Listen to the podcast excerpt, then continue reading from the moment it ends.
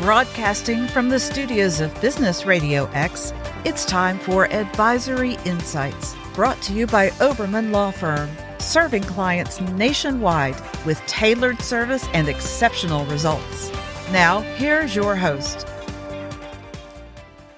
Welcome everyone to Advisory Insights. Stuart Oberman here as your host. I want to cover a couple topics um, that really we have talked about a lot in some of our uh, live and in person um, presentations. And it, it, really is what's happening on a national basis. Uh, the really the, the title is you know plan ahead your national legislative updates. So these are some things that we really want to take a look at because the old saying, which starts west comes east, which starts north comes south. So you may say, well, you know, I, have no idea what's going on up there or over there in, in California or Maine or Massachusetts. It's not going to affect me. But the problem is it does because it all spreads. So there's a couple things that are that are happening that we need to take a look at. And I think we may have talked about it before on some of our other podcasts, non-competes. So we are seeing a dramatic, in our opinion, uh, we're seeing a dramatic limitation on non-competes uh, especially those under, I'll use the $100,000 mark, which really could very well affect a lot of commission salespeople, depending on their salaries and starting um, dates and, and, and starting, you know, income.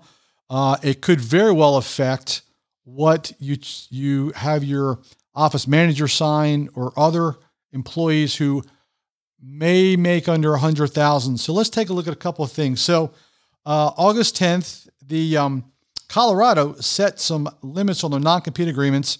Uh, Governor uh, Polis signed into law, which we feel significantly limits the practice of using non-competes for those workers uh, on on the state level. You say, well, it's that's Colorado.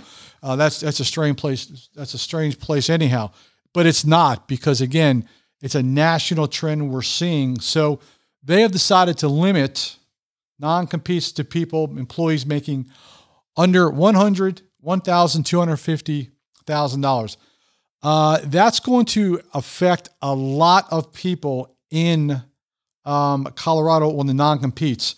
So what we need to take a look at is also uh, District of Columbia has essentially banned and limited non-competes. Um, I think we need to take a look at what uh, what um, Columbia indicated is highly compensated workers. So we need to take a look at what that is. So if you take a look at what's going on in DC, that's you know uh, depending on the district, that's Mid Atlantic district. There's a pretty good chance that's either going to go north or, or south. Uh, if you look at what's happening in California, I, I always say what starts west comes east. So these are national trends we need to look at. So then we have the, I think, one of the most interesting changes that we've seen. Uh, Massachusetts uh, looks like is uh, on the 24th uh, of October becoming the 18th state to ban discrimination on hairstyle. That's right. The 18th state to ban discrimination on hairstyle. So this is not just a one off, folks. This is 18 states. So under Massachusetts, the Crown Act bans discrimination in the workplace on the basis of a person's hairstyle that is historically associated with race. So that's what Massachusetts has done. Now, with 18 states, I will guarantee you that we're going to see some expansion of that. Um, and I think you need to take a take a look at what's going on. Uh, you know, in, in October 1st, uh, the San Francisco Public Health Emergency Leave becomes effective. So you're saying, well, again, it's in California, but it's not. It's on a national basis. I think we're going to see some trends on.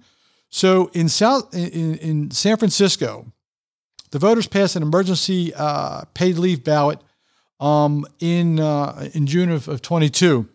So employers with 100 or more employees will be required to provide employees, get this, up to 80 hours of paid leave for reasons related to public health emergencies.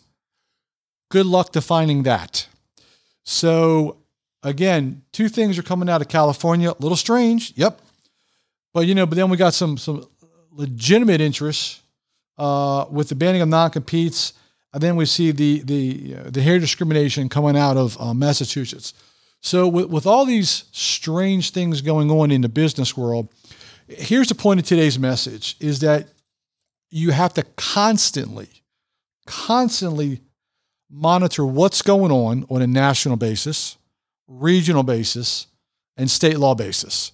You cannot put your hand, your head in the sand and ignore these particular trends, if you will, that are coming with within the workplace.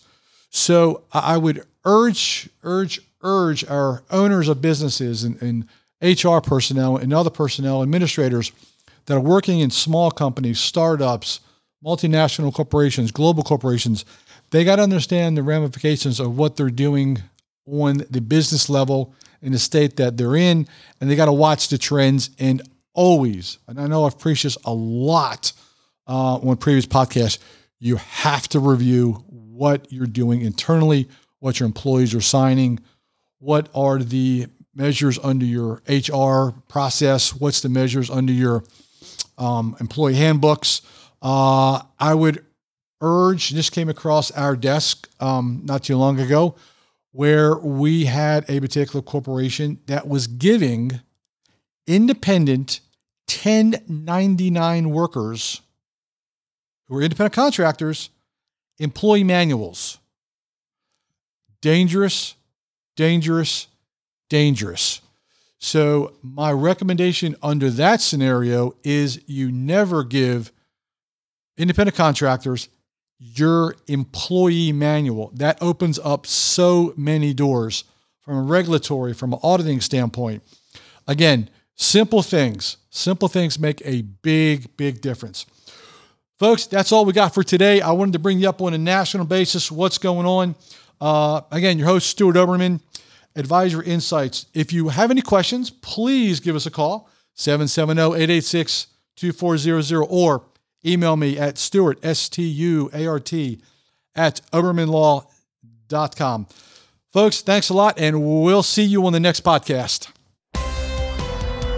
Thank you for joining us on Advisory Insights. This show is brought to you by Oberman Law Firm, a business centric law firm representing local, regional, and national clients in a wide range of practice areas, including healthcare, mergers and acquisitions, corporate transactions, and regulatory compliance.